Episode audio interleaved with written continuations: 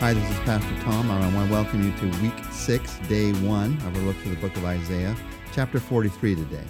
Remember, where are we in this study? Remember, part one of Isaiah is about God's vision for change. Part two, which we started last week, is about God's vision for a different kind of comfort.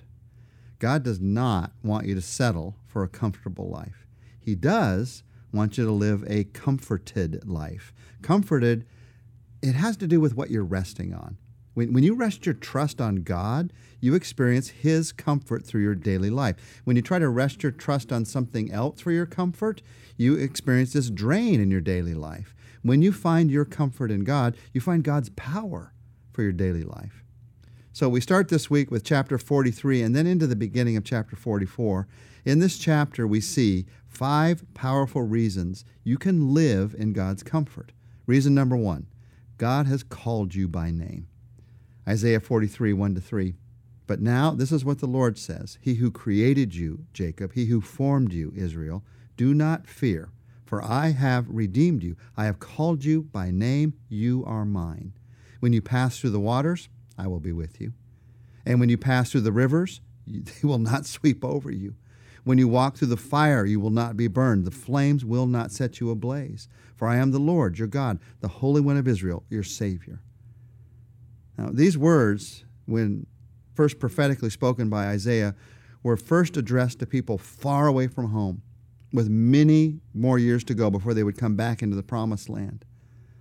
In many ways, this relates to our lives. We're far away from heaven as our home, many more years to go on this earth. And he gives them this promise in the midst of this don't forget, you're called by God's name. As a follower of Jesus Christ, you are called by God's name. Now, notice he does not say here that they will not face problems because they're called by God's name. He does say that God will be with them in their problems. He does say that God will protect them in their problems. When you pass through the waters, I will be with you. When you pass through the rivers, they will not sweep over you. You're going to face some rivers, some fires, some difficulties in this life, but you're called by His name. He's going to be with you. You may feel like your problems are too great to bear. Here's the comfort your problems cannot destroy you. Even death cannot destroy you because you're God's and He protects those who are His. Second truth in this chapter to comfort you in daily life God uses you as His witness. In verse 10 down to uh, verse 12. You are my witnesses, declares the Lord, and my servant whom I have chosen, so that you may know and believe me and understand that I am He. Before me, no God was formed and there will not be one after me. I, even I, am the Lord, and apart from me there is no Savior. I have revealed and saved and proclaimed. I am not some foreign God among you. You are my witnesses, declares the Lord, that I am God. This chapter reminds us that your comfort not only comes from God's ministry to you, but also from the fact that He uses you to minister to others. Now, you may think you don't have much to offer as a witness or maybe that you've made too many mistakes to be a witness. Here's the comfort God wants to use you no matter what, no matter what your fears, no matter what your past. These words are given prophetically to Israel while they're in exile because of their sins. And God there is still telling them, You are my witnesses. We do suffer consequences for our sins, no doubt about that. But one of those consequences is not God decided to no longer use you. No matter what, He still has a purpose for you. You can be a witness to how God pulls you out of the pit, even if you jumped into that pit. You can be a witness to the truth that God is a God of a second chance. Third truth to give you God's comfort in daily life is in verse 13 God holds you in His hand. Isaiah 43 13 says, From eternity to eternity, I am God. No one can snatch anyone out of my hand. No one can undo what I have done. Now, you may realize how deeply this reminds us of Jesus' words in John chapter 10 that we are his sheep, the sheep of his pasture. No one can snatch us out of God's hands. You may be afraid that you're not strong enough to hold on to God. Here's the comfort He's holding on to you. Remember that today. Fourth truth in this chapter is the truth that God is doing something new. That's what you hold on to for God's comfort in daily life. God is doing something new. 43, verse 16 says, This is what the Lord says He who made a way through the sea, a path through the mighty waters. So he's referring here to the Red Sea. And this had been the moment of victory for the people of Israel.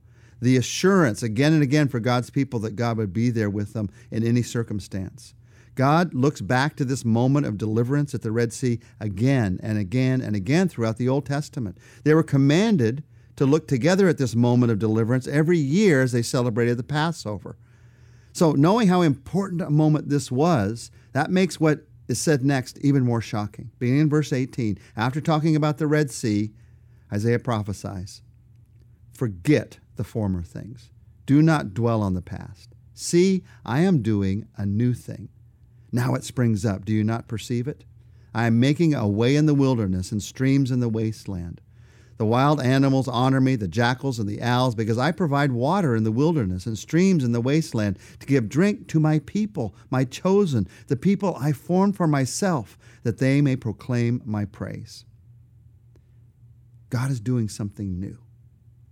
Now, it may appear to you that God isn't doing much in your life right now. Here's the comfort God is doing something new because of Jesus Christ. And that's what he's referring to here as he talks about this, this stream that's in the wasteland, in the desert, this way that He's prepared. God is doing something new in your life. In fact, He's doing something new in you, and He's doing something new for you. In you, He's growing you in the character of Christ. Even with all the struggle that you might be having right now, He is right now in you growing the character of Christ. He's working to do that every day. And for you, He's preparing for you the home of heaven. Those are truths about your life that no matter what the circumstances, God is doing something new. Eh, on those days when you most feel like it's the same old, same old, God is doing something new in you because of Jesus Christ. Now, as we get to chapter 44, beginning of chapter 44, there's one other thing that God is doing to encourage you in daily life, to comfort you in daily life. God pours out His Spirit on you. God pours out His Spirit on you beginning in verse 1. But now listen, O Jacob, my servant, Israel, whom I have chosen.